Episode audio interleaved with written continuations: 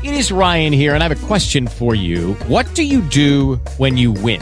Like, are you a fist pumper? A woohooer, a hand clapper, a high fiver. I kind of like the high five, but if you want to hone in on those winning moves, check out Chumba Casino. At Chumba Casino dot com, choose from hundreds of social casino style games for your chance to redeem serious cash prizes. There are new game releases weekly, plus free daily bonuses. So don't wait. Start having the most fun ever at Chumba Casino dot com. No purchase necessary. V G W. Void where prohibited by law. See terms and conditions. eighteen plus.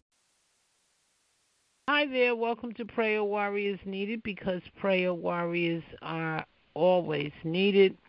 Giving honor and praise to the Most High God. Just thanking God for being God. Thanking God for being an awesome God. Thanking God for life, health, strength, the land of the living. Thanking God for every rescue He's brought us through. Thanking God for all He's done, all He's going to do. Thanking God for praying people. Praying targeted individuals. Thanking God for a chosen group of people that are very much aware of horrific plots and plans of the enemy. God, we come against every demonic plot and plan to control, to usurp authority and control over the human race. In the name of Jesus, God, we come against, we plead the blood of Jesus against every eugenic attempt and every eugenic administration, Uh, organized crime ring that goes out to hurt adults and children. God, we ask you to cover us through the blood of Jesus Christ. We plead the blood of Jesus against these demons in the name of Jesus. The blood is against you, Satan, and every retinue that you have with you in the name of Jesus. The blood, the blood, the blood. God, we just praise you and we thank you, God, in your time, Heavenly Father. That divine intervention, that the humans that you created, that you put on this earth, will take, retake this earth from demon forces in the name of Jesus.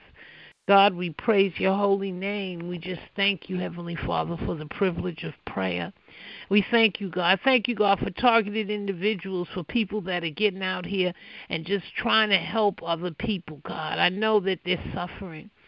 I know the financial constraints they can put on people is just a very horrific situation. But, God, you are a provider. I can testify that God can make a way. He will take care of you. Line up to your assignment. Take take your assignment. Do the work that God created you to do. Fight against this horrific demonic program, and God will cover you. God, I praise your holy name. I just thank you for you being God, Heavenly Father. I thank you for my praying sisters on this phone. I thank you, God, for the internet, the information and knowledge. I thank you, God, for that awesome lawsuit we were looking at that basically summarizes some of the crimes that have been inflicted on targeted individuals. God, I know that you can open the windows of heaven. We need this thing to come out of the secrecy mode and be exposed to the fullest. I decree and declare that the secrecy curse will be broken, that it is broken, that God's people will use their knowledge, their skills, their God-given brains, Heavenly Father, to become passionate about exposing this program and stopping it so that not another generation of people will have to go through it. I come against the blacklisting, the income lynching, the blacklisting, Heavenly Father. God, I ask you, Lord, to just use us to develop the appropriate tools and books and to be able to utilize the resources to help one another, Heavenly Father, to make it through this horrific satanic program.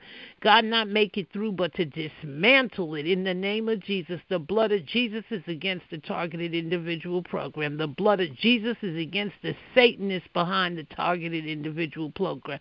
The blood of Jesus is against every demon force using that program under the disguise of science to do nothing more than the work of Satan. The blood of Jesus is against device planting on human beings. God, I ask you for coverage for all praying people, God. Don't let them put their devices in us in the name of Jesus. I come against their bioterrorism, their defraud laws, defraud injections, defraud sicknesses, defraud diagnosis, defraud testing.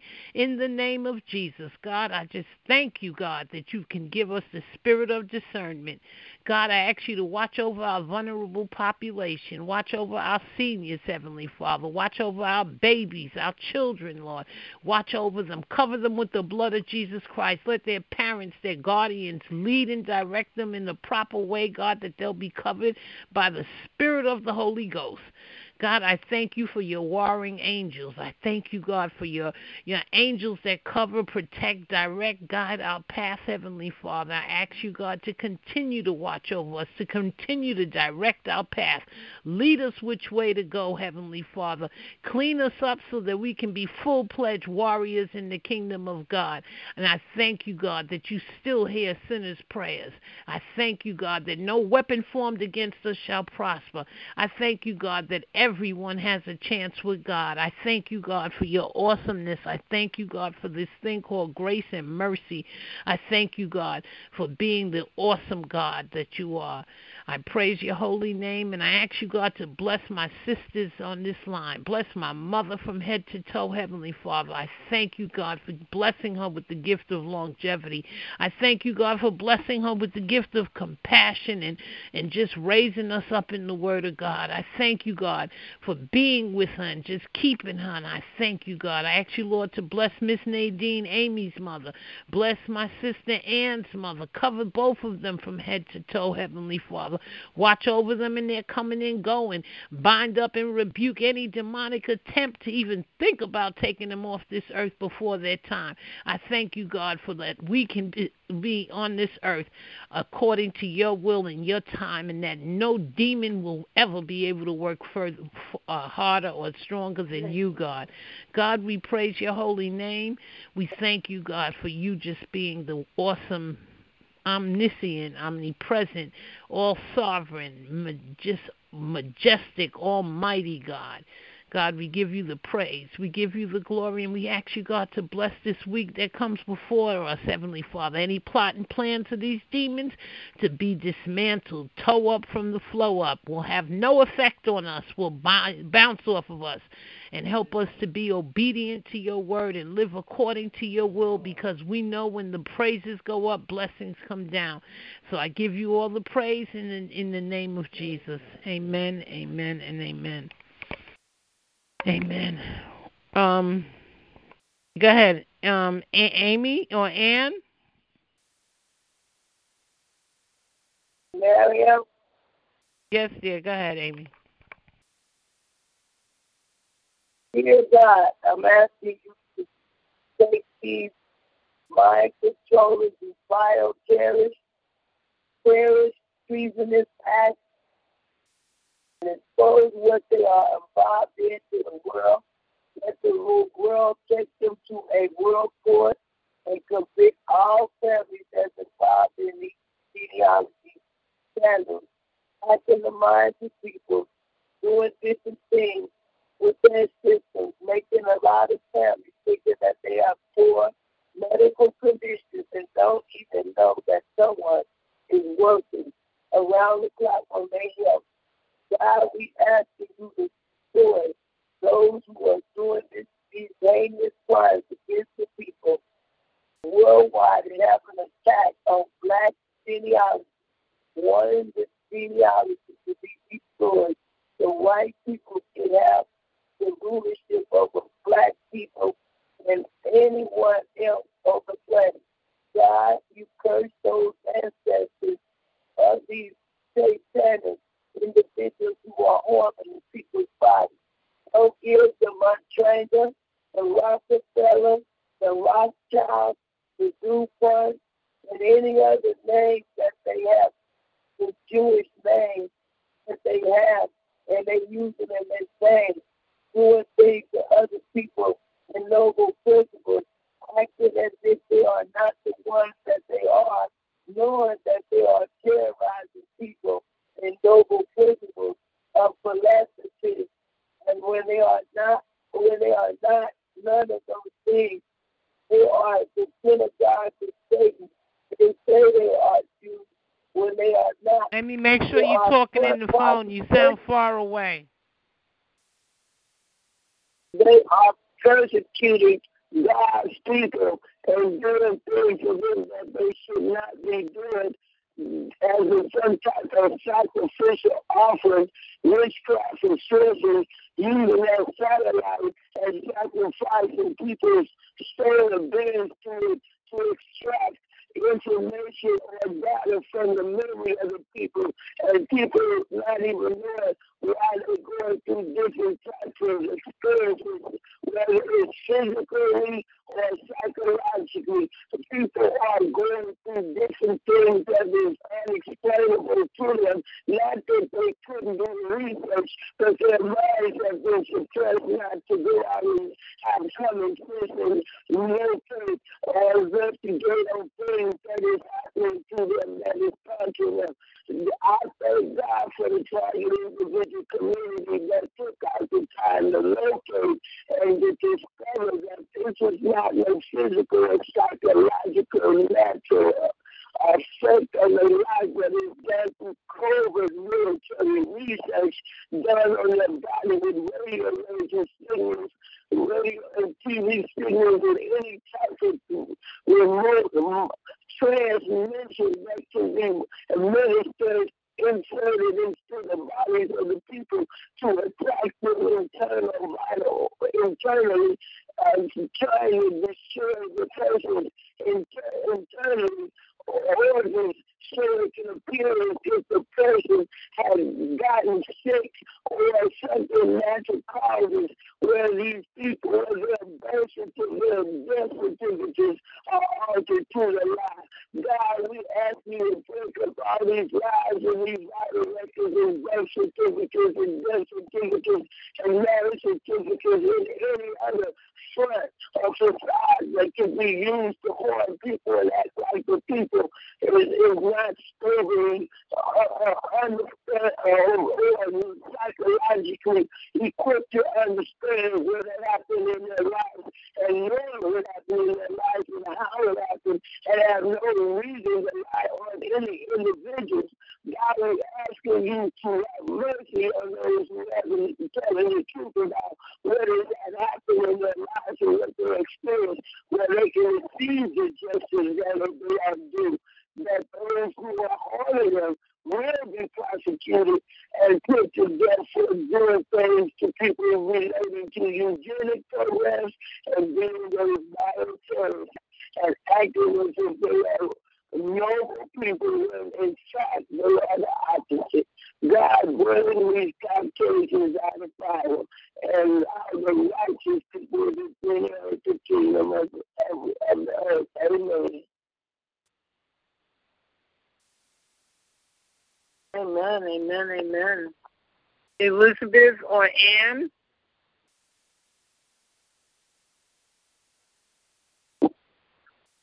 Annie?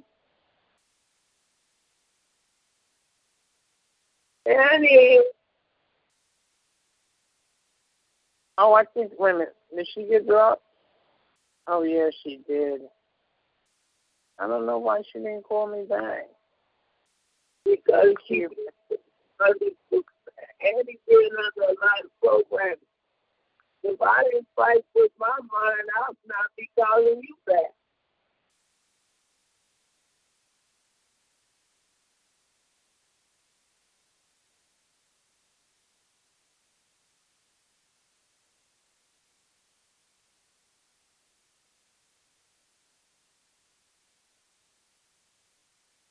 There we go. So you can.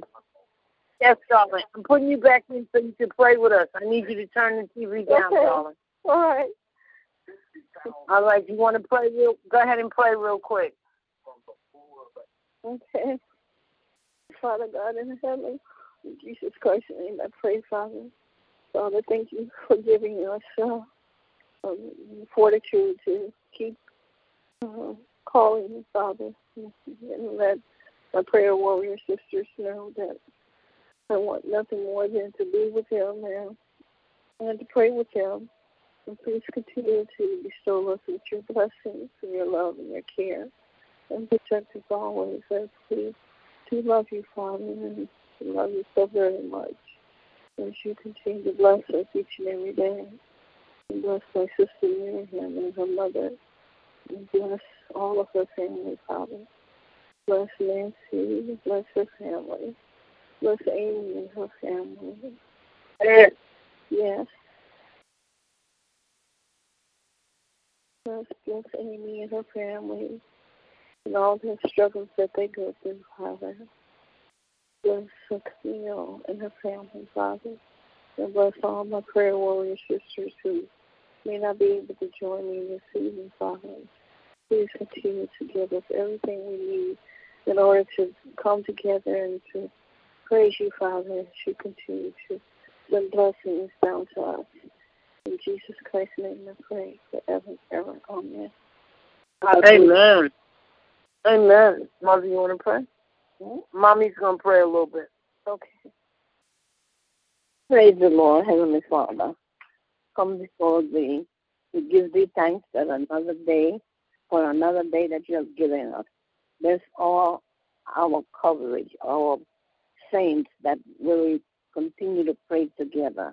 Ask the Lord to bless us and keep us, praising the name of God and praying for one another.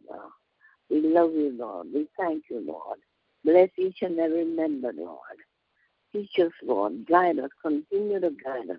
We're thankful for what you're doing with us and what you're going to do. We want goodwill.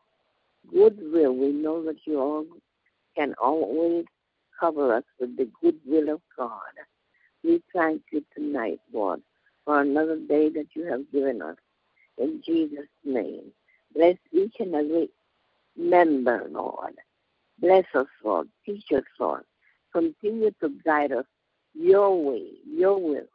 Not my will, but thy will be done. Man, I mean, it looked like it cut off. I don't know where it was. Huh? It's on. Go ahead. You finished? Praise the Lord. Yes, Lord. We thank you for another day that you have given us. And we praise your name, Lord. We want you to continue strengthening us to continue to do your will. Not my will, not our will, but the will of God. In Jesus' name. Amen. Amen. Amen. Amen. Amen. Okay, just thank God for him being God, you know. Thank God for, I said, you know, thank God for this internet. It really has a, a, a phenomenal uh, amount of information. But okay, I'm going. I'm, I'm I'm going to continue reading from The Wealth of the Wicked is Stored for the Righteous. We were looking at the hidden remedy, and according to the reader's information here, the hidden remedy is the House Joint Resolution one ninety-two, and in the Fifth Amendment, which states that uh, private property cannot be taken or pledged for public use without just compensation or due process of law. Now, he's looking at private property with respect to the oil, I mean oil, the gold and silver taken from people, you know, uh, nineteen thirty-three. Uh, I look at this from the Fifth Amendment, this clause here, private property cannot be taken or pledged for public use without just compensation or due process of law. That, to me, applies to the T I situation, and I believe that part of our remedy is in Article, uh, the Fifth Amendment, which clearly states private property cannot be taken or pledged for public use. When you use someone's body, not just use, you injure, you harm, and you kill innocent people, you use their private property, you are pledging it for public use. You're pledging it for public research, human research, experimentation. And, you know, that is an avenue that has to be included in any lawsuit. The Fifth Amendment protects us from having our bodies used in public research um, experiments, experiments without just compensation and due process of law. So we are more than qual- conquerors, more than qualified, more than eligible to have lawsuits. Okay, based on testimony of the human resource, and based on the devices in our body, you know, devices, the, the effects, the things they've done, um, you know, you could, this is, you, you know, the evidence is clear. You weren't born with the chip in you, so some, it had to get in, you know, in you, and most people have studied this enough and know their bodies enough to know where the chip came from, where the device entered the system. I believe they have some type of device in my leg right now. And um, in God's time, it will be removed in the name of Jesus, through the blood of Jesus. I'm going to claim victory in advance, and I'm going to use this time to make sure that I can keep my health up to par and do everything possible, you know, to be covered by the blood of Jesus Christ. Okay. Um. I like the hidden remedy. So before we begin breaking down the meaning of House Joint Resolution one ninety-two, let's remember that the fourteenth Amendment, the Fifth Amendment, and numerous Supreme Court precedents, as well as equity law, clearly provides protections under private property, which is your body. It says private property cannot be taken or pledged for public use without just compensation uh, or due process of law. What I would recommend anyone to do is pull up that Fifth Amendment, look for the just compensation clause, and stand on it. You know, stand on it. Stand on the, your body is private property. That's, that's another, you know, uh, uh, an equitable game. You know, violation of the, the, the your, your, your God-given rights above all, and the constitutional rights in the Fifth Amendment that states that nobody's private property can be used for public use without just compensation. And, you know, that's just, you know, let me just say, that that's going to be part of the criminal report I'll be writing in, uh, to the president on behalf of some of these, the STEAM and the STEM programs, because now they're designing programs to get children uh, uh, implanted with devices. And that's a life of torture, a life of hell. I just, we have to do everything we can possible to make sure children uh, and just the rest of the population doesn't have to go through this. And, you know, they already have a homemade defraud law. I mean, you, they, they print out these journals and articles. They will send that article to hospitals and say the law, the law says that now these devices go in the infections and you put them in. And these retarded people they have, you know, that's how they had apartheid. That's how apartheid worked. That's how um, the Holocaust worked. This, this is a demon spirit of just an uninformed, unintelligent people listening to orders by demons, you know. All you have to, that's why they don't want competent people in hospitals. They don't want competent people in school systems. That's I, the law department said that I have to put these devices in people. I'm not doing it. They don't want, you're not going to, you, you get on the list. They don't want people like that because they don't even have real laws. You know, they're using defraud laws, you know, to uh, in the hospitals uh, to, you know, make the staff, the medical staff feel it's okay to implant devices in people. And they have this defraud law by the F D A, the Food and Drug Administration, and that's all. And if you read your invitation, I put the links in there. Read the, the link. That exhibit has everything. Okay. All right, so let me finally try and read this thing. Okay, the U S cannot pledge or risk the property and wealth of its private citizens for any government purpose, okay? That's your body, without legally providing them a remedy to recover what is due them on their, on their risk. This principle is well established in English common law and American jurisprudence. The fourteenth Amendment provides no person shall be deprived of property without due process of law. Nobody can touch your body without due process of law. And the courts have long ruled to have one's property legally held as collateral surety for a debt even when he still owns it and it still has possession of it, it is to deprive him of it since it is at risk and could be lost to the debt at any time. The U S. Supreme Court said in U S versus Russell, thirteen Wall six two three six two seven, somebody's phone, private property the Constitution provides shall not be taken for public use without just compensation. Now, he's talking about uh, the wealth of people, uh, you know, your finances, the gold and silver they took from people in nineteen thirty-three. You can't do that. When they took the gold and silver from the people, uh, the remedy was in the Fifth Amendment and the fourteenth Amendment, and that was the clause here. Private property, uh, the Constitution provides, shall not be taken for public use without just compensation. So this is what he's referencing to. He is not referencing human research experimentation. He's not referencing the property as money. He's referencing the gold and silver that was stolen from the American people during the New Deal. In another case, Memphis, an L L R company versus D E W, it stated the right of subrogation is not founded in contract. It is a creature of equity.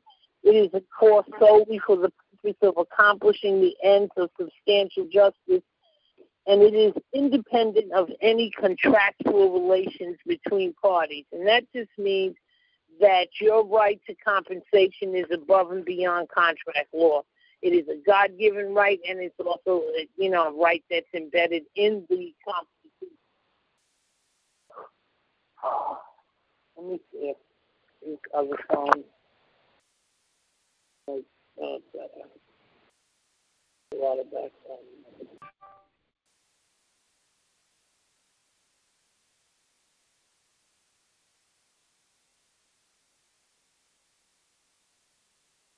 Okay, that line will be muted. Okay. That line will be muted. Static. Yeah. Sound is better. Okay. So we're reading from The Wealth of the Wicked is, is uh, Stored for the Righteous, Hidden Remedy. It's a book by Stephen Glenn. Okay.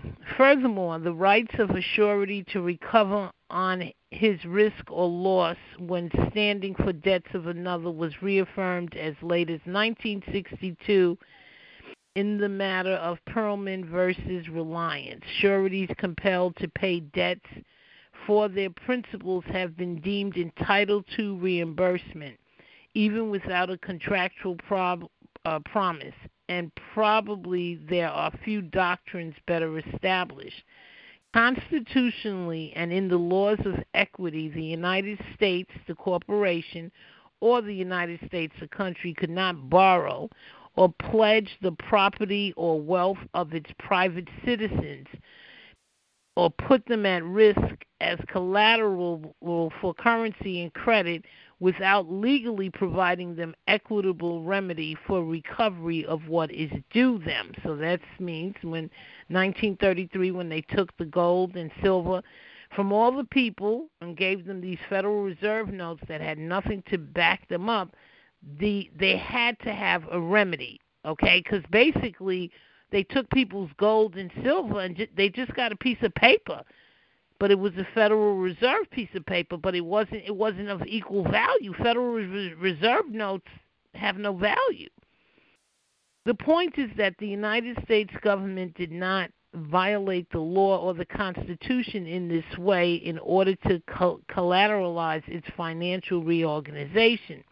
But what they did, in fact, do was provide such a le- they provided there's a legal remedy that it, it has been able to continue on since nineteen thirty-three to hypo- hypothecate the private wealth and assets of those class of persons by whom it is owned at risk, backing the government's obligations and currency by their implied consent.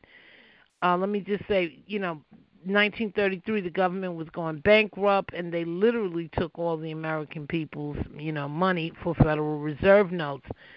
And there, you know, a congressman you know, pointed out that the American people would be compensated uh, under the Fifth Amendment of you can't take private property for public use without compensation.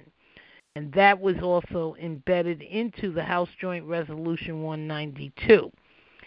Okay, so backing the government's obligations and currency by their implied consent, they're saying the people consented by giving the gold, but they really didn't, through the government having provided such remedy as defined and codified above in H J R one ninety-two for the recovery of what is due them on their assets and wealth at risk. The provisions for this are found in the same Act of Public Policy, House Joint Resolution one ninety-two, and Public Law seventy-three ten that suspended the gold standard for our currency. These are the laws that basically when the Federal Reserve notes came in. So the government didn't have enough money, so they suspended the law that, you know, money had to be backed by gold. They took all the gold from the American people, but in there they did put a provision for remedy, and the provision for remedy was the just compensation for the use of private citizens' money for public use. And that's the Fifth Amendment coupled with House Joint Resolution one ninety-two coupled with Public Law seventy-three ten. Which suspended the gold standard for our currency.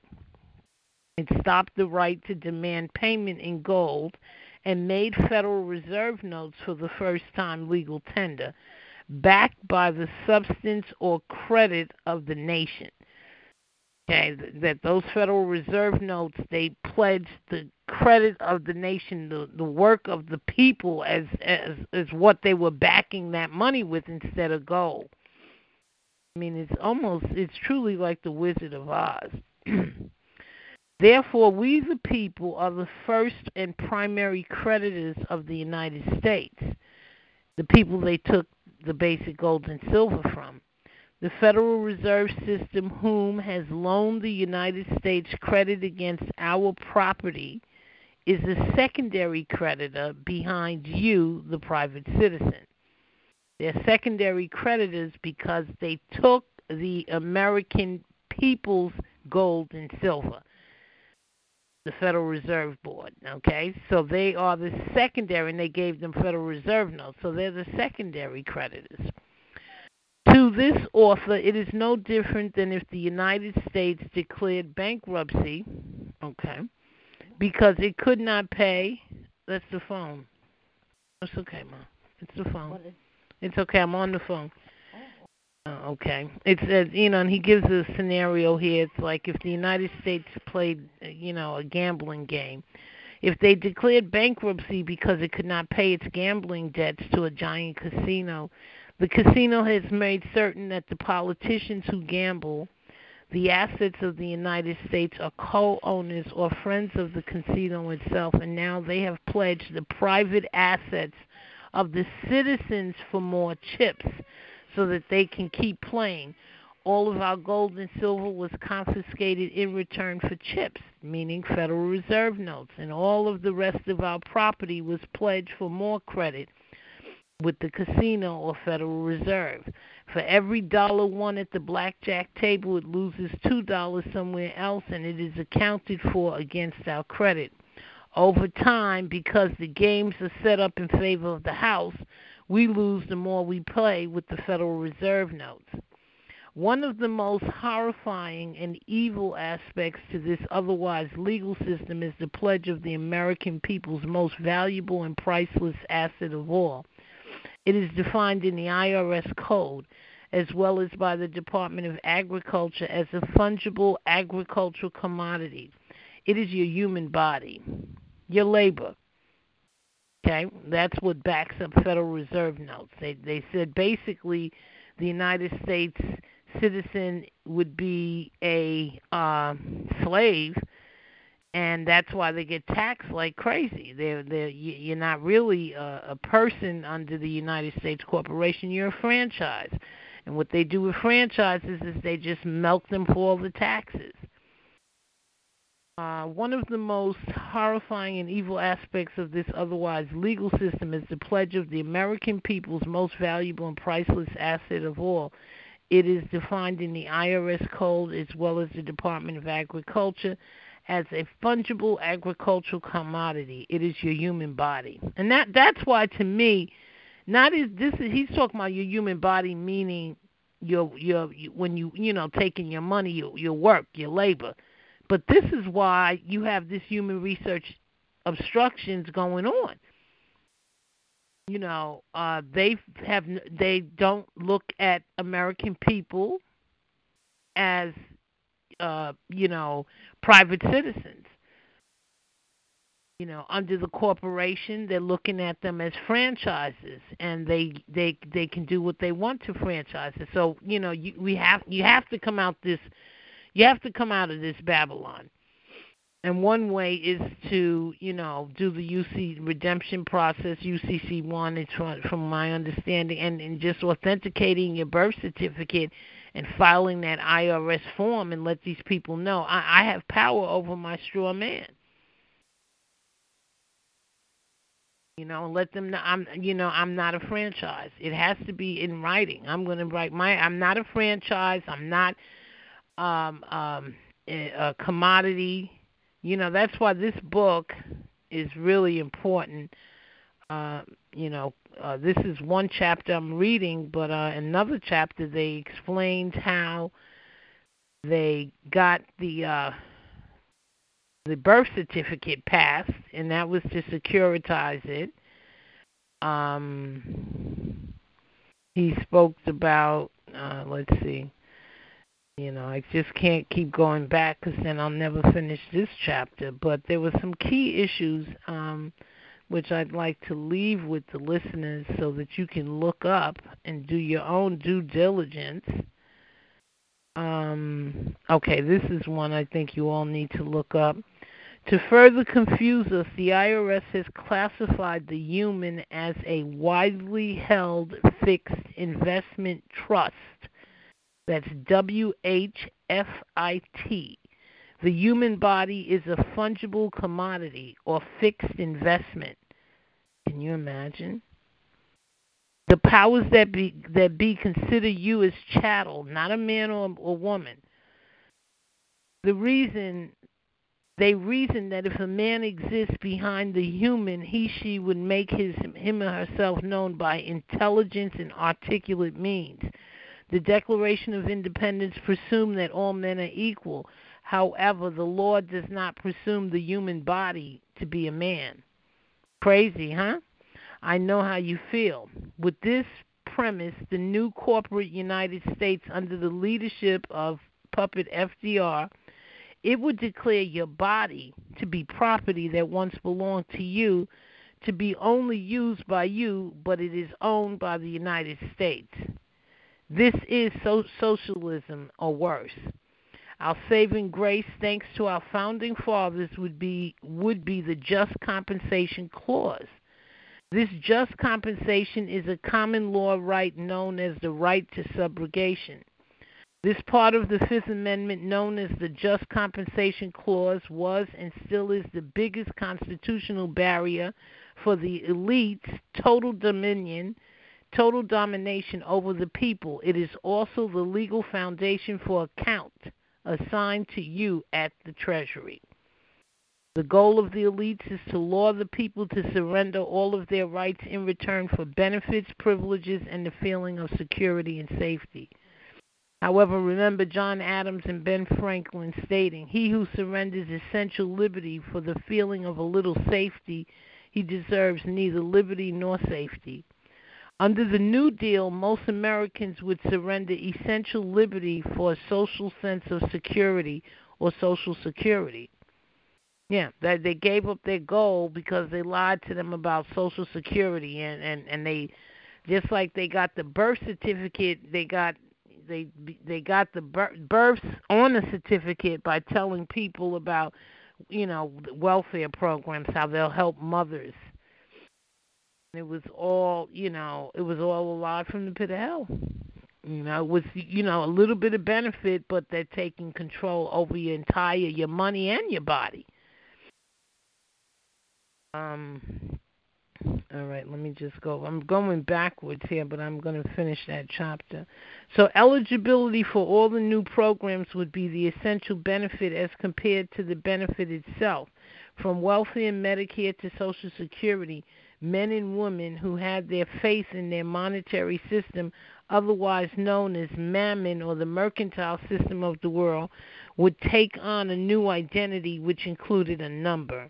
This is, in fact, in fact, number every American today. It is an act that forbade, that God forbade David, King David, to do with harsh consequences when it happened.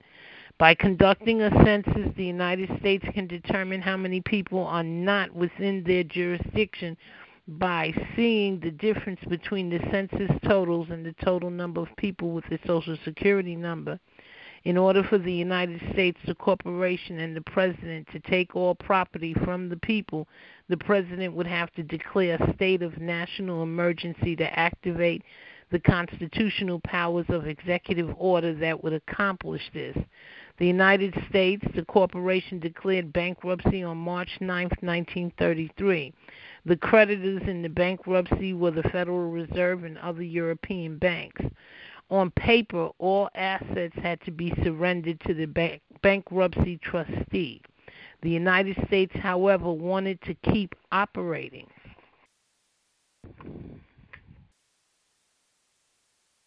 They wanted to keep wait a minute, operating. The goal was not to shut down the United States, but to seize control of it and further seize control of the productivity of all the people. In nineteen seventeen, the Trading with the Enemy Act was passed by Congress, authorizing the United States to seize all property within its grasp of its enemies during wartime or during a state of emergency. This made sense since German land, machinery, and money could be confiscated by the government when it was in this time and we were at war with Germany. Conveniently, the act made the Federal Reserve the custodian of foreign assets. On March ninth, nineteen thirty-three, the previously mentioned Emergency Banking Act, amended at Section five of the nineteen seventeen Trading with the Enemy Act, it included the United States person, citizen, as an enemy of the United States. So what anyone listening can do, you can go in and put up the Emergency Banking Act, amended Section five of the nineteen seventeen Trading with the Enemy Act, and look at it for yourself where it says United States persons included, as an enemy of the United States. Now, now who puts a statute? That's how dumb they think people are. They put a statute and did not, uh, and put American people as the enemy of the state. By declaring citizens and other persons to be enemies, it opened the legal door for the government to claim ownership of all property, including your body, of all the people without giving just compensation to enemies. So that was the purpose, to a workaround. See, this is what demons do. They, they, they're very, very much into the legalities. You know, they're doing everything corrupt, but yet they're following the legalities because they knew the truth always holds, holds, you know, the foundation, which would be the Constitution. At some point, they knew that the American people could stand on the comp- uh, Constitution, despite them trying to turn the United States into a corporation, franchises, all of this and that. So what they did to um, basically sabotage the Constitution, just compensation, Uh, you know, to say that the American citizens are not entitled to just compensation from having their labor used as, you know, enslavement. They put in the clause, uh, the um, the uh, what's that, Trading with the Enemy Act. They have that to include United States citizens. Yep. So if you're an enemy, if the United States citizens are an enemy of the uh, trading with under uh, under the Trading with the Enemy Act, that would sabotage their right to compensation under the Fifth Amendment. Mm. The Federal Reserve, of course, would remain the custodian of all our property. Keep in mind that U S citizenship was created and defined by the new fourteenth Amendment at Reconstruction.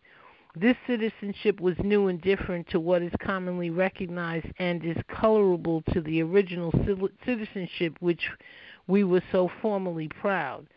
This new citizenship constituted men and women into persons which can carry quite a different meaning in a legal setting than it does with common use. The fourteenth Amendment made a U S citizen a subject.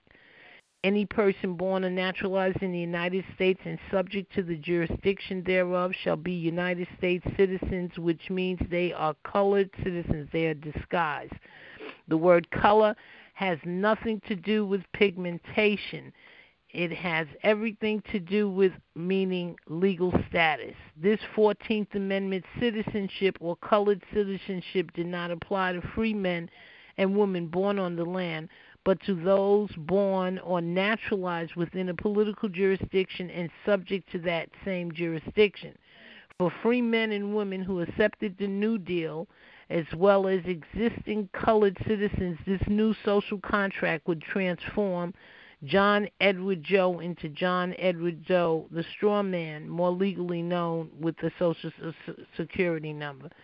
So he, that's just the background information of basically how he's getting to this remedy now.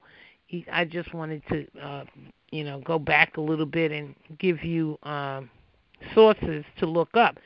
So, you know, again, if I was listening to this and I had a curiosity, I would do my homework, do do due diligence, find out um, when they had us uh, labeled as the uh, widely held fixed investment trust. I'd look that up. I would look up the Shepherd-Towner Maternity Act, which was passed in nineteen twenty-one. Which was the law used to uh, securitize the human body as an asset through the birth certificate. Okay, that's the Shepherd-Towner Maternity Act. It was passed in nineteen twenty-two, and its purpose was to securitize the human body as an asset through the birth certificate. Okay, one can argue that this cannot be true, but the U C C states that all certificates are issued to securitize assets, just as certificates will be used for a prize, a bull, a racehorse, or other forms of chattel.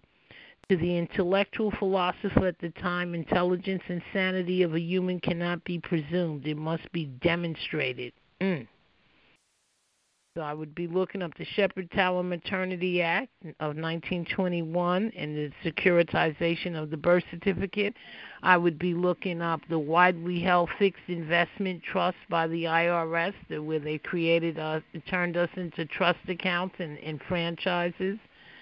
I would be looking up the Fifth Amendment, known as the Just Compensation Clause, and see how that uh applies to not only remedying um, the money situation, uh, but also remedying the government use of your body as uh, public property. So that that's some you know key. Uh, I'd look up House Resolution, House Joint Resolution one ninety-two. Uh, I'd look up Trading with the Enemy Act. On United States citizens, you know, I would get this book and I would study it. I would look up um, the Senate document, what was that, uh, seventy-third Congress. Okay, so we're looking at the uh, remedies. Let me get back on task. So they were saying, you know, they're like playing uh, in a casino. And, the, you know, it's us, the taxpay, the people that got paying taxes that are basically the chips. Uh, and, and that, no, I'm on the phone, that, that the, uh, they're playing a game with the casino and the Federal Reserve is in favor of the House, and one of the most horrifying and evil aspects to this otherwise legal system is the pledge of the American people's most valuable and priceless asset of it all. It is defined in the I R S code as well as the Department of Agriculture as a fungible agricultural commodity. It is your human body. To the Federal Reserve, it is chattel property and otherwise defined as a human resource. You and I are not considered men or women or or a man. We are property. Ballantine's nineteen thirty Law Dictionary defines a human being as a beast or a monster. The reason for this is that hue means color of, under the disguise. That's what that color of means. Therefore, a human is not a man, but something that has the appearance of a man. But in law, it is not man, but a beast. The legal profession continues to play games with definitions to exclude rational men and women from having any say-so in determining their own lives. Under one U S C Section one and one U S C Section eight, it defines an individual as either a single business or an infant. Can you imagine? You need to look up one U S C Section one. And one U S C Section eight, and look the, look for the definition of an individual. And according to the corporation law, an individual is either a single business, which is a franchise, or an infant. So is that what we are? That's why, you know, we have to come out of Babylon, and you have to uh, you have to come out of this. You have to get that birth certificate authenticated, get something in writing, you know, letting these people know you're not part of this corporation slavery. Um, so it defines an individual as either a single business or an infant. A single business is a fictional entity getting its authority to exist from the state, and an infant is not considered cognizant, and therefore both are not legally competent to handle their own affairs, and therefore are mandated to have an attorney pre- represented. So this is this is what they're running today. Under the law, it says an individual is either is a, either a single business or an infant, and that's why they don't like pro se people. That's why they want people to have a lawyer, because it basically says you're legally incompetent. Words change meaning in our culture as we get accustomed to its use in a particular way. Whereas we use the term human interchangeably and almost exclusively in, in, in place of the word man, the word humanoid would better fit in the present time to how the original usage of human was over one hundred years ago. The title to your human body was delivered a commercial term by a commercially licensed medical doctor via birth certificate to the U S government when you were born, and that title is being held on the fifth floor of the basement of the Depository Trust Corporation, D T C, or at fifty-five Water Street, New York. The birth certificate has a birth registration number on it that can sometimes be difficult to locate, as most have been redacted from the certified copies of the instrument birth certificate, so that the financial link will not be apparent to us. However, a written request to your state's Office of Vital Statistics should remedy that for you. You can get that number. They're saying that number has vital importance. It it leads it it, it leads to Um, a Treasury account is what he's saying. Since that time, June fifth, nineteen thirty-three, all U S currency is merely credit against the real property, wealth, and assets, including your human body, belonging to the private sovereign American people, taken and or pledged by the United States Corporation to its secondary creditors as security for its obligations. Consequently, those American people, us, who are backing the nation's credit and currency could not recover what was done, done, what was due them, us, by anything drawn on the Federal Reserve notes. So that means when they took their gold and silver, all they got was Federal Reserve notes, which was backed by nothing. uh, without expanding their own risk and obligation to themselves, ourselves. Any recovery payments backed by this Federal Reserve note currency would only increase the public debt that for its citizens, we the people, were collateral, which an equitable remedy was intended to reduce, and inequity would not satisfy anything because there was no longer actual money of substance. There was no gold and silver to pay anyone back. So let me further explain in other words. Let's say that you allow your brother to use your home to get an equity line of credit to start a new business. To give the reader an accurate analogy, as opposed to a simplistic one, there involves a little more detail. You have pledged your multi-million dollar home to the bank against your brother's business equity credit line because your brother needs to show that he has the ability to borrow at least one million. So, okay. In addition to the investment he has already made to purchase a franchise automobile dealership with a revolving inventory and floor plan, plan. You also have already invested one hundred thousand dollars to help him out and expect to be paid back, but your brother has not yet repaid you any of the principal or interest. You decide to confront your brother and ask him to pay you some of the money that he has borrowed because you wish to purchase a new car. If your brother hesitates because he has a cash flow problem and does not have the cash available on hand, but decides to draw down on his equity credit line that is backed by the value of your home, then you have not been paid back but merely increased the risk against yourself and your property. Keep in mind that the bank can foreclose on your home if your brother pays everything back to the bank except one single dollar. You would much prefer instead to write a bill of exchange to your brother for a new car that is sitting on his lot that he has already paid for in exchange for a reduction in the liability, the debt that he owes you, you equal to the value of the car. Therefore, you would have some principal investment recovery without any additional risk liability to you or your multi-million dollar home. In addition, interest has to be paid on any advancement of credit made against your home. In like manner, if we seek to obtain recovery from the United States, the corporation, and or the Federal Reserve by obtaining new Federal Reserve notes from them to recover the equity taken from us, then we only draw more liability against credit with additional interest attached, thus increasing our liability and our debt.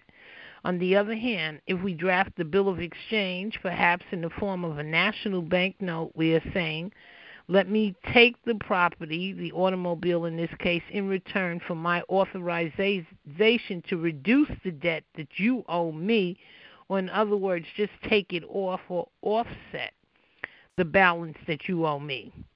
So he's saying the government owes the American people money, and there should there there, there should be there there's an offset.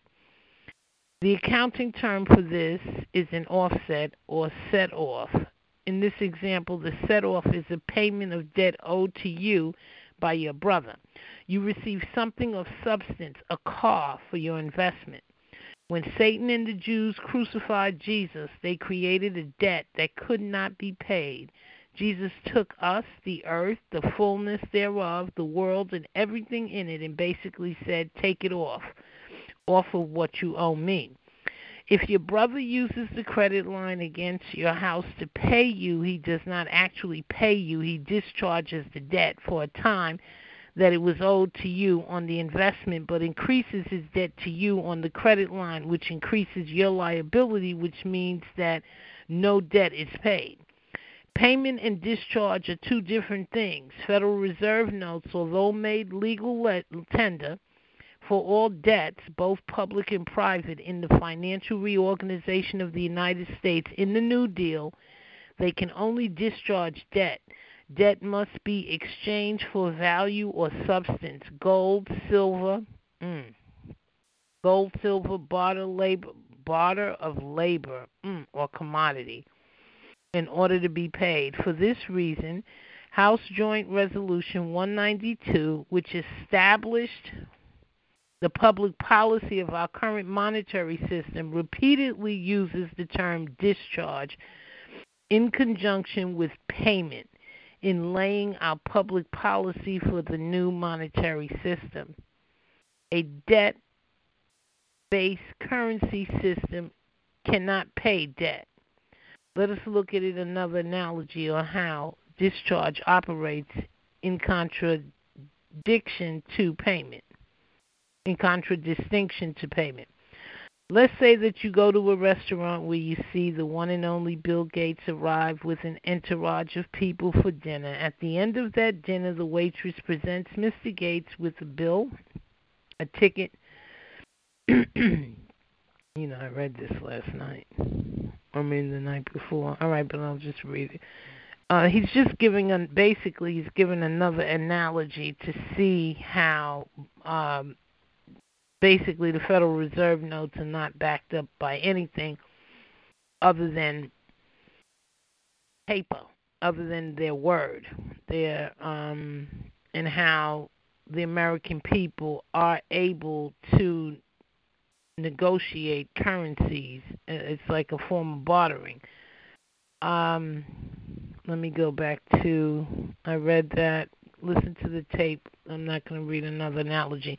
I'll go back to the law here. So from June fifth, nineteen thirty-three, to the present, commerce in the corporate United States of America and among sub-corporate subject entities such as states and incorporated businesses, they have had only debt note instruments by which debt can be discharged as opposed to paid and transferred in different forms. The unpaid debt created and expanded by this plan now carries a public liability for collection in that when debt is discharged with debt instruments, which are Federal Reserve notes, by commerce, debt is inadvertently being expanded instead of being canceled.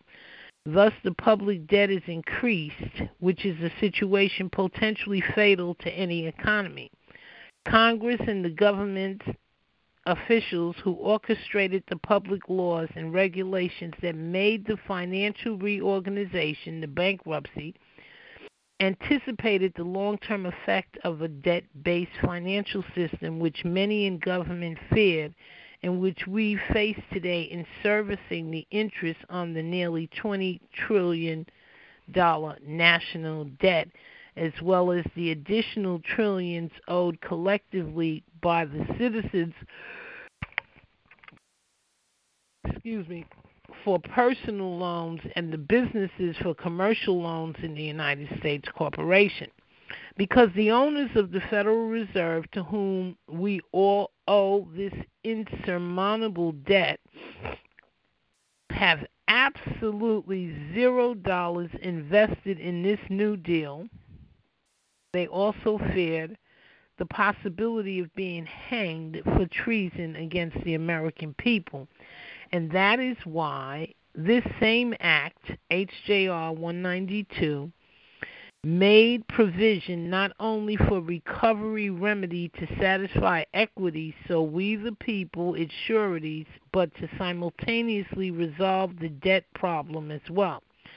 It is the responsibility of the American people to exercise their right to recovery of their equitable interest in all of the property taken from them. Unfortunately, it is also the responsibility of the American people to educate themselves as to the code or the legalese of the act and to make the effort to decode the United States Code, the Code of Federal Regulations, and the I R S Code. Mm. And that's just what people don't want to do. But, they, well, they, they designed it where, you know, you could never get remedy because they put it in codes, and codes are nothing more than secrecy.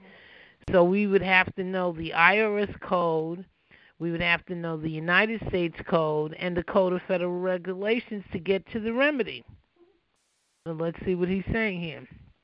So in order to know what to do to solve this problem, both in one's personal life and collectively, until you make it known that you are not a human or a monster or an infant, and show cognizance. Don't expect the trustees of the Federal Reserve or the U S Treasury, Treasury to release your wealth to you. Wow. So that means to me pulling the birth certificate, making it clear I'm not a franchise, I'm not uh, a business, I am not an infant. Remember the old axiom, ignorance is no excuse for the law, because every American is presumed to know the law in its entirety, since it is in fact the real property, wealth, and assets of that class of persons that is the substance that is backing all the other obligations, currency, and credit of the United States, and such currencies could not be used to reduce its obligations for equity, interest, recovery to its principals and sureties. H J R one ninety-two further made the notes of national banks and national banking associations on par with its other currency and legal tender obligations in thirty-one U S C fifty-one oh three, which states legal tender, United States coin and currency, including Federal Reserve notes and circulating notes of the Federal Reserve banks and national banks, are legal tender for all debts, public charges, taxes, and dues. Mm. So uh, not just uh, the um, Federal Reserve notes. It's just it's not backed by anything. It's it's legal tender, and it is what is used for debts and public charges, taxes, and dues. This definition for legal tender never existed to include Federal Reserve notes and the circulating notes of the Federal Reserve banks and national banks before nineteen thirty-three. So that definition was not there because the definition for uh, our currency at that time was gold and silver. So they changed everything in nineteen thirty-three. The definition has remained the same to this day to include national bank notes or circulating notes of national banks, even though national banks and national banking associations have not been around since nineteen thirty-three, or have they? You may be wondering, what is the difference between a Federal Reserve note and the circulating note of a Federal Reserve bank? Mm. Again, you may want to wonder, what is the difference between a Federal Reserve note, which is, uh, you know, the money, and this, what, and then they distinguish it to a circulating note of a Federal Reserve note. A circulating note of a Federal Reserve bank is your own, your own dollar bill. It's a circulating note from a Federal Reserve bank, and anybody could create an entity and say it's a, a bank. I think that's the point he's trying to make here. The Federal Reserve note is the central currency for the nation. It is recognize, recognized by everyone and acceptable by nearly everyone for purchases and debts. The Federal Reserve note is a dual currency. It can be lawful money backed by the United States Treasury as per its seal on the right side of the note, or it can be a credit into the Federal Reserve system as denoted by the seal on the left side. Let us examine the basic definition of a bank or a banker. A bank or a bank, a bank or banker is any person who issues promissory notes for the purpose of circulating them as currency. Okay, you can look that up. Bank or banker. An issuer is an issuer of a promissory note, which is not necessarily the maker. He's the issuer of the promissory note. He's not the maker of the promissory note. As we examine the statutes, we should see that a Federal Reserve bank is any person who holds a Federal Reserve note. That's amazing. That's the bank. So you and I are bankers. Therefore, any person who writes, endorses, or issues a note promising to pay an amount of money for the purposes of passing that note along to be circulated as currency while at the same time holding a Federal Reserve note is in fact a Federal Reserve bank. Notice these terms are sometimes proper nouns and other times just nouns that are modified by the words reserve and federal. The Federal Reserve does not issue promissory notes to be circulated as currency, but are they exclusively the only Federal Reserve banks? They would have you believe that they are exclusively Federal Reserve banks, but they're not.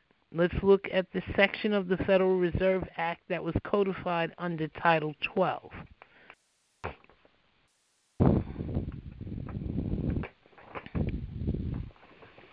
Under Title twelve of the United States Code, Section four eleven. Section four eleven gives us a curious insight into deciphering or unlocking the legalese of the code. Section four eleven states issuance to reserve banks, nature of obligation, redemption. Federal Reserve notes to be issued at the discretion of the Board of Governors of the Federal Reserve System for the purpose of making advances to Federal Reserve banks through the Federal Reserve agents as herein set forth, and for no other purpose are authorized. The said notes will uh, shall be obligations of the United States and shall be receivable by all national and member banks and Federal Reserve banks and for all taxes, customs, and other public dues. They shall be redeemed, redeemed in lawful money on demand at the Treasury Department of the United States in the City of Washington, District of Columbia, or any Federal Reserve bank. If they can only be issued to Federal Reserve banks and for no other purpose, why do you have any in your wallet? Not convinced? Let's keep digging. It's obvious to me now, after much study, that you and I are Federal Reserve banks and or national banks. The so-called banks on the corner of our streets are Federal Reserve agents, and the twelve Federal Reserve banks in the major cities like San Francisco, Atlanta, and New York are member banks. Think about it. Advances are made to the Federal Reserve banks through the Federal Reserve agents. Why would the Federal Reserve need to make advances to itself by going through Bank of America? We should know by now that commercial banks are agents of the Federal Reserve that make loans to us of Federal Reserve credits or notes at above the prime interest rate given to the agents so that the agents can make a profit. If you check any commercial bank's corporate charter, they are not allowed to make loans of their personal assets, of the assets of their depositors. They can only loan credit, which is usury. They advance us our own credit based on the note we write within the guidelines of the fractional reserve system, reserve system of the Federal Reserve. Just because Bank of America has the word bank in its name does not make it a bank as defined by statute. Bank of America, Chase, Manhattan, Citibank are depository financial institutions and agents of the Federal Reserve. Now let's analyze what a national bank might be. If you do not wish to participate in the Federal Reserve system, hold Federal Reserve notes, or contract with the Federal Reserve agents, then there is no requirement for you to do so. If you were born in America, then you are an American national as opposed to a foreign national, and any note you write that is endorsed to be circulated, like Bill Gates' note, bill, check, whether it was his check, his ticket, in the example above, is a circulating note of a national bank, thus making you, by definition, a national bank.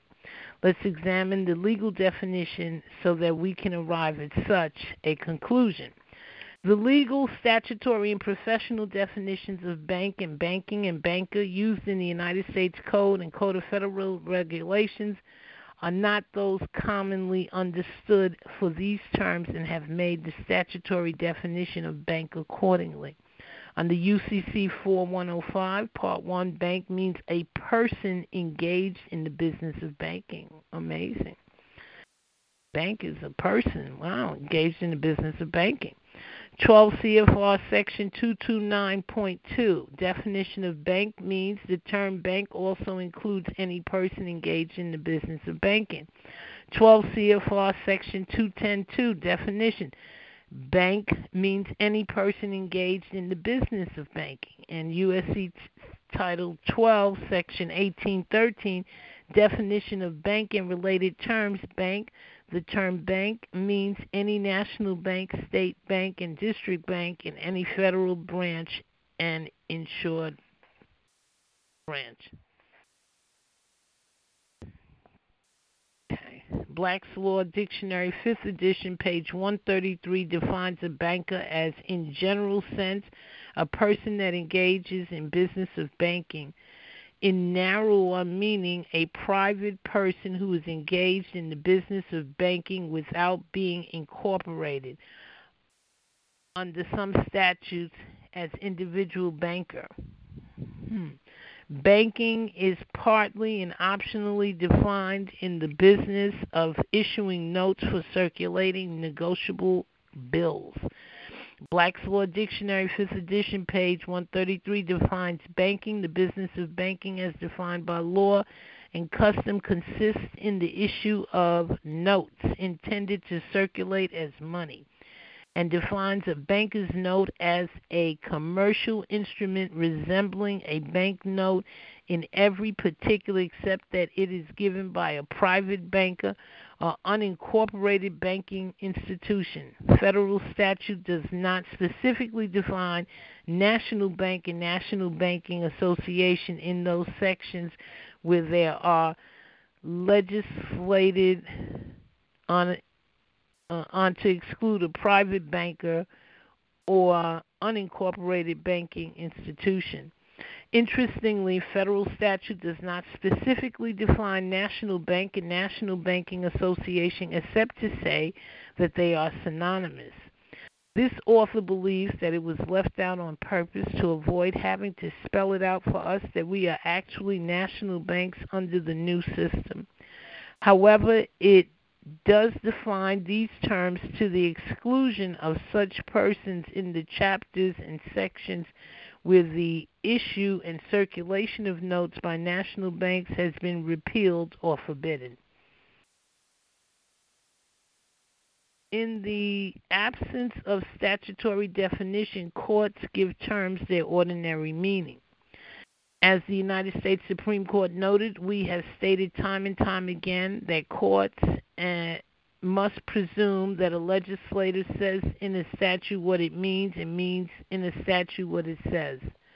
The legislative purpose what is, oh, the legislative purpose is expressed by the ordinary meaning of the words used. Therefore, as noted above, the legal definition relating to legal tender have been written by Congress and maintained as such to be both exclusive where necessary and inclusive where appropriate, to provide in its statutory definition of legal tender for the inclusion of all those who by definition of private unincorporated persons engaged in the business of banking to issue notes against the obligation of the United States for recovery on their risk, whose private assets and property are being used to collateralize the obligations of the United States since nineteen thirty-three, as collectively and nationally constituting a legal class of persons being a national bank or national banking association with the right to issue such notes against the obligation of the United States for equity interest recovery due and accrued to those principal and sureties of the United States backing the obligation of the U S currency and credit as a means for the legal tender discharge of local debt in commerce as remedy due them in conjunction with U S obligations in the discharge of that portion of the public debt which is provided for in the pr- in the present financial reorganization still in effect and engaging since nineteen thirty-three. Mm. Wow. Mm. He's trying to get to the fact that the American people have, under the law, have a right to uh, write promissory notes and um, be considered national banks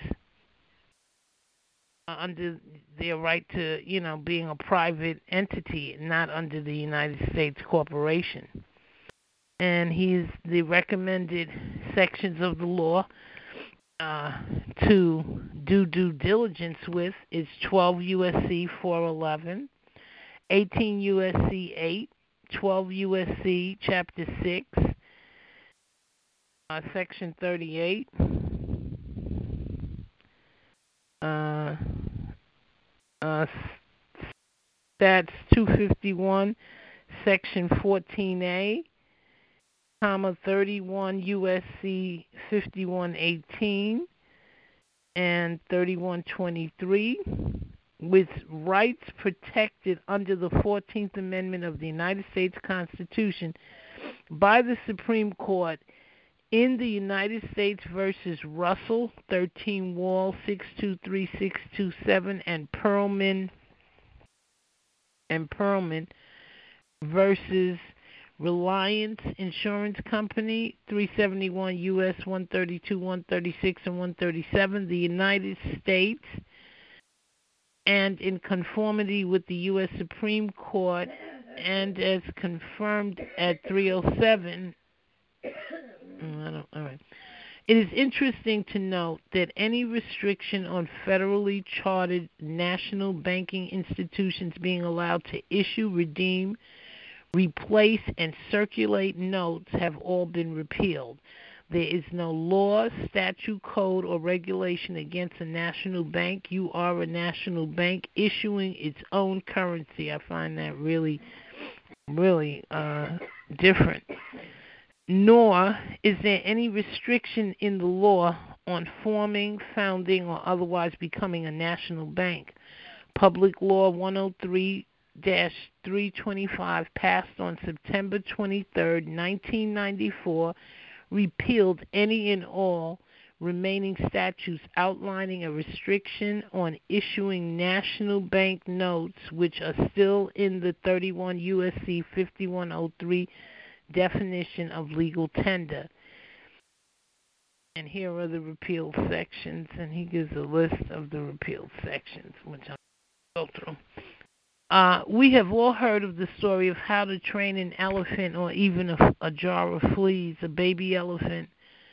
I uh, just want to interject. I'm reading Hidden Remedies, Wealth of the Wicked Stored for the Righteous. A baby elephant uh, gets heavily chained to a post for, four, for, for years, but then as it grows, it only requires a small rope because the elephant does not believe that it can escape and therefore never tries. Mm. Fleas are kept in a jar with the lid on for a time. After time, the lid is taken off, but the fleas will jump no higher than where the lid was because they are conditioned. By the same token, statutes were put in place that were inconsistent with H J R one ninety-two that restricted a federally chartered national bank from printing its own currency. This confused us private national banks, as the government would falsely tell us that it was illegal for you and I as national banks to point, print our own money with our names on it, nor the Federal Reserve's name. How can national bank notes be legal tender under Title thirty-one?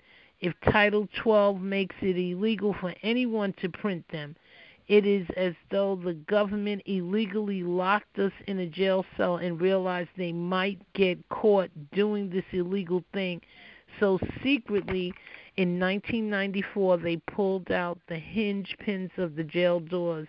If we complain to the courts that we have been locked up illegally by not being allowed to print our own legal tender, the courts can now dismiss the case for failure to state a cause, failure to state a claim upon which relief can be granted, Rule, Rule twelve B six. The court can take judicial notice of the fact that there is no law that prevents us from printing our own money. You didn't have a valid complaint. However, don't be confused. We cannot print the Federal Reserve's money. This would be counterfeiting. We can open the door from the hinge side at any time, but never consider it as we can see the door handle is still locked.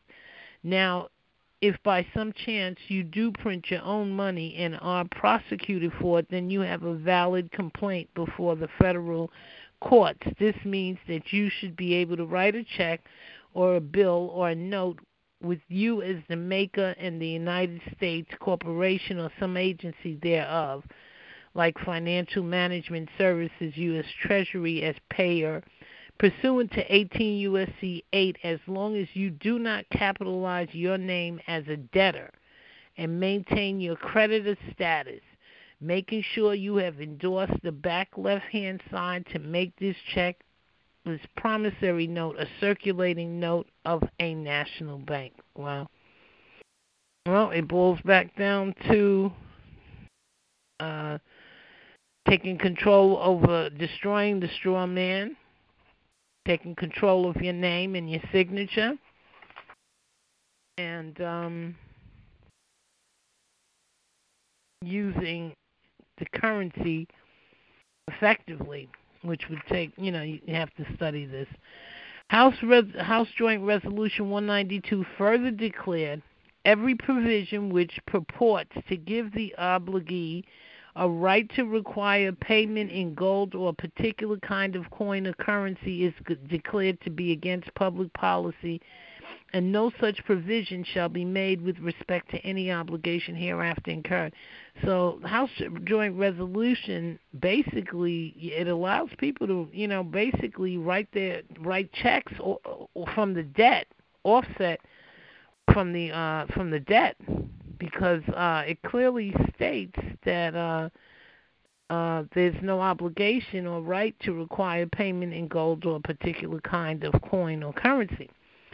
The practical evidence and fact of the United States financial reorganization, the bankruptcy is still going on today, visible all around us to see and understand. When Treasury notes come due, they're not paid.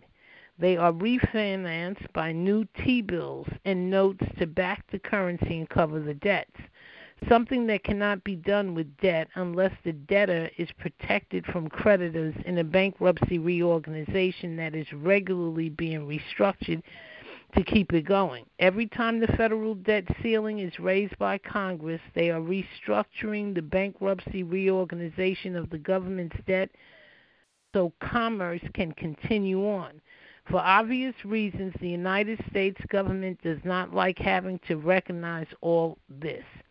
It is a very sensitive mm, and delicate matter, and few can speak or will speak authoritatively about it, as the bank may be found out. The recovery remedy is maintained in law because it has to be to satisfy equity to its prime creditors. At this late time, the United States is neither expecting nor intending it to be generally assessed by the public. Regarding such instruments tendered to the Secretary when public officials are put in a position to legally acknowledge or deny the authority or validity of the instruments, of the of the instruments, those in responsibility and authority will not deny or dishonor any instrument of discharge properly submitted for that purpose. The issue is, what has the government said about it now? What is its policy and practice? How do you, basically, how do you discharge, you know, debt using this bankruptcy and the whole fraud? And, you know, you surely can't be in the debtor status. That's number one. Uh, you have to get in the creditor status. All right.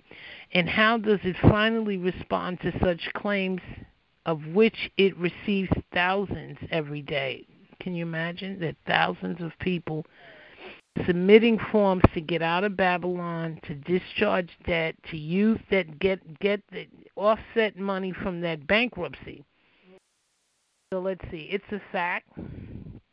Title thirty-one, U S C thirty-one twenty-three, makes a statutory pledge of the United States government to payment of obligations and interest on the public debt.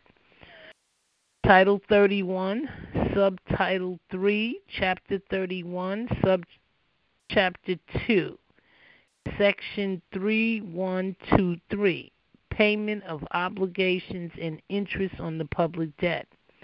The face of the United States government is pledged to pay in legal tender principal and interest on the obligation of the government issued under this chapter. The Secretary of the Treasury shall pay interest due or accrued on the public debt. It is a fact, Title thirty-one, Section thirty-one thirty further delineates its definition, a portion of the total public debt which is held by the public as the net public debt. Section thirty-one thirty, Annual Public Debt Report, definitions, total public debt, and then they have uh, the term total public debt means the total amount of the obligation subject to the public debt limit established in Section thirty-one oh one of the title. Then they have the not public debt. The term not public debt means the portion of the total public debt which is held by the public. And then there's Section thirty-one oh one, Public Debt Limit.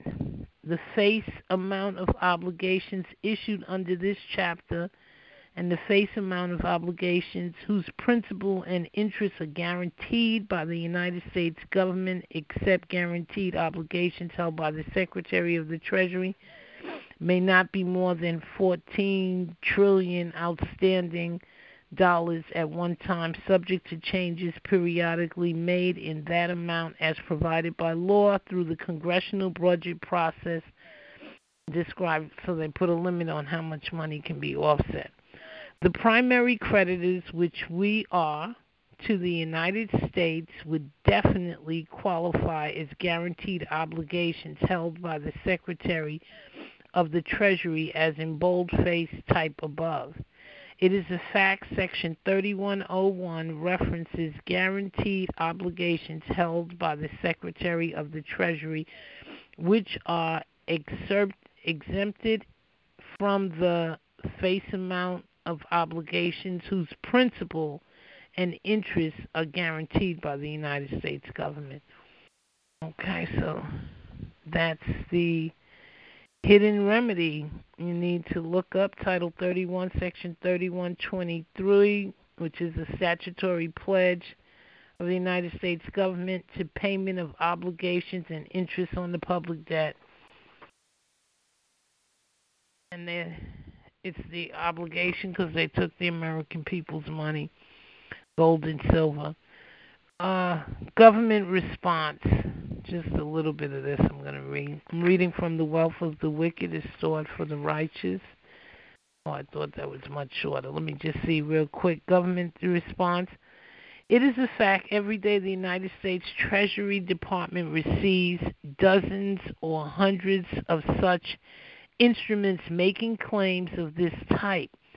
Obviously, some are valid and some are not. So people are making claims. People do have this knowledge that there is there is a Treasury account, there is an obligation, there is a remedy. So people do send in. So how do they decipher? Let's see, government response. It is a fact there are only three official government directives or alerts that address fraudulent, fictitious, or otherwise invalid instruments set, sent to the U S. Treasury for payment, and only one that officially states what is to be official U S government policy and treatment of them if they are received. This is Alert ninety-nine ten, which is also published on the government website for the United States Treasury at w w w dot public debt dot treas dot gov. Under frauds and phonies. The Office of the Comptroller of the Currency's Enforcement of Compliance Division in Alert ninety-nine ten states suspicious transactions, and they give an example of a letter here, uh, to Chief Executive Officer of National Banks and State Bankings are fictitious site drafts payable through U S Treasury. And it has been, let's see, it has been brought to our attention that certain individuals have been making and uh, making and executing worthless paper documents which are titled site drafts. These items state that they are payable through the U S Treasury, fifteen hundred Pennsylvania Avenue, Washington, D C These instruments are being presented for payment at banks and other businesses throughout the United States. Any of these instruments that are presented to the United States Treasury for payment will be returned to the sender, and copies will be provided to the appropriate law enforcement agencies. Dishonored. This is in conformity with the Uniform Commercial Code that parties may rely on their presentment of obligations as settled unless given a notice of dishonor, whether directly applicable to Treasury Department offices or not. Note that the memo above was referring to site drafts. A draft is an instrument seeking to withdraw something. A note or check or bill only seeks an adjustment of debits and credits. The author makes no representation that the Treasury has anything of substance that can be drafted or withdrawn by its creditors. The U C C states that a check can be treated as a draft or a note or both. U C C thirty-five oh three, Notice of Dishonor. Notice of dishonor may be given by any person, may be given by any commercially reasonable means, including an oral, written, or electronic communication, and is sufficient if it is re- if it reasonably identifies the instrument and indicates that the instrument has been dishonored or has not been paid or accepted. Return of an instrument given to a bank for collection is sufficient notice of dishonor. Subject to Section thirty-five oh four C, with respect to an instrument taken for collection, notice of dishonor must be given within thirty days following the day on which the person receives notice of dishonor. With respect to any other instruments, well, at least he gives examples here. Instruments and notice of dishonor must be given within thirty days following the day on which the dishonor occurs. Okay. These instruments are never returned from the Treasury dishonored. I've never heard of or seen these instruments returned from the Treasury dishonored. It is a fact that there is no basis or reason or plausible explanation for such unexplained silence with regard to these particular instruments.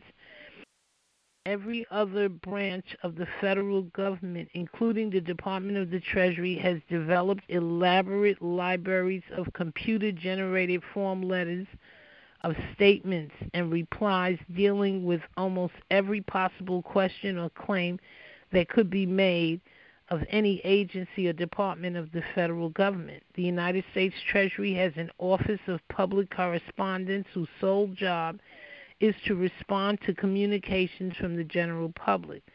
There is no communication sent to the United States Treasury that cannot be responded to as it may require. Many such categories of requests calling for response are for greater, are far greater in number than claims in equity for recovery to a prime creditor over the United States, and some categories are far fewer in number, and yet the requests greater or small in number on complexity of response required. All these of a commercial nature are regularly and timely responded to. There's virtually no written response by the federal government to this issue of recovery to the prime creditors and holders in equity over the United States. The factually observable position of the Secretary of the Treasury and his department in response to this type of claim has been absolute silence, absolute silence, be they from bank, business, or private person. Not denial, not disavowal, not dishonor, or repudiation of such claims or their basis in law, in fact, if they are not true, which in every other case of correspondence to federal government or the Department of Treasury dealing with any question, request, or claim, any such false claim, misconception, or mistaken understanding on the part of the general public is timely dealt with in every case by such forms, by such forms, letters. It is the duty of the United States Department of the Treasury to the commerce of the nation and in the interests of the general public whom it serves to quickly and conclusively quash and repudiate any such false understandings or claims of remedy in equity on recovery of the public debt in the commercial realm, and it is easily within their power to do so. This despises the fact that the only official U S government directive from the Department of the Treasury dealing with the policy of the government towards fictitious or otherwise invalid instruments sent to the Treasury for collection states clearly they will be returned to the tender, to the sender. There is therefore no basis or reason or plausible explanation for such unexplained silence with regard to this particular class of instrument, except that a remedy in equity for recovery to the prime creditors over the United States is true and factual and cannot be denied or dishonored in equity, and that such bills of acceptance in discharge of mutually offsetting obligations between the United States corporation and its holders in equity as secured parties are in fact being held, being kept, held, and without return or dishonor accepted as obligations of the United States in the discharge and recovery of the public debt as they make claim on their face to the Secretary of the Treasury to be. How they are to be recovered, recovered on is up to the parties involved holding such obligations and is provided for in law and regulation and administrative procedure a holder or its banking institution may use. In conclusion of this subject, when a commercial bank sends the instrument to the Secretary for discharge of its own obligations and a problem arises concerning the instrument, a commercial response of some kind is required. There is a legal liability of the government to, excuse me, to a negotiable legal tender obligation upon the United States government sent to them for acceptance by a member Federal Reserve Bank after they receive it and become responsible for it. The Treasury has an obligation as a Department of Government serving the public interest to the bank, which as a member of the Federal Reserve System that has a commercial obligation to an account holder and a third party who rendered the item in payment to tell them that it's not any good or it's not going to be honored, even if they wanted to keep it for prosecution and investigation. This is, in effect, what the directive says that the government will do if it's no good. What does statutory law, regulations, or case law tells us about what obligation is? Obligations or other security of the United States defined in Section eight of Title eighteen, Part one, Section eight. All right. I'm tired. I'll go over the government response Friday. Ooh, any questions? No, no. It's a, I'm on the phone, Mother. Let me see if anybody's still here. People, I think, asleep. Amy, you you you you left me. Ann, that was a long reading, very long, and it takes. I'm like I said, I'm looking for T Is that like to read. Oh, Amy, I'm sorry, I got that line muted. Hold on, baby, I'm unmuted now. Hold on, hold on, hold on. What did I do? Hold on, hold on. Oh, this line. That phone, what happened? All right, hold on, baby. Hold on, hold on. Let me see, what did I do? I hope I, I don't, I, maybe they cut my other line. Hold on, they messing with this phone. Double tap to unlock. They give me, all right. Can you hear me? Okay.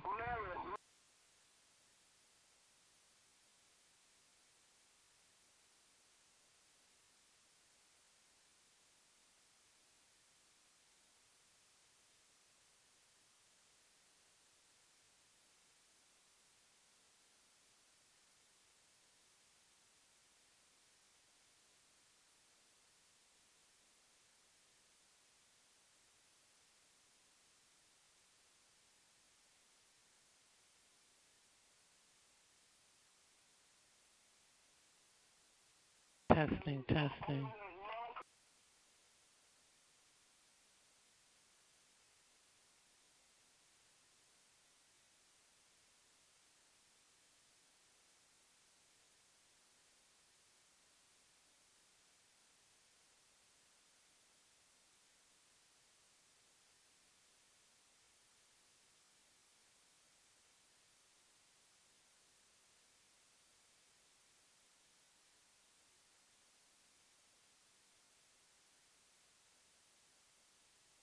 Yeah.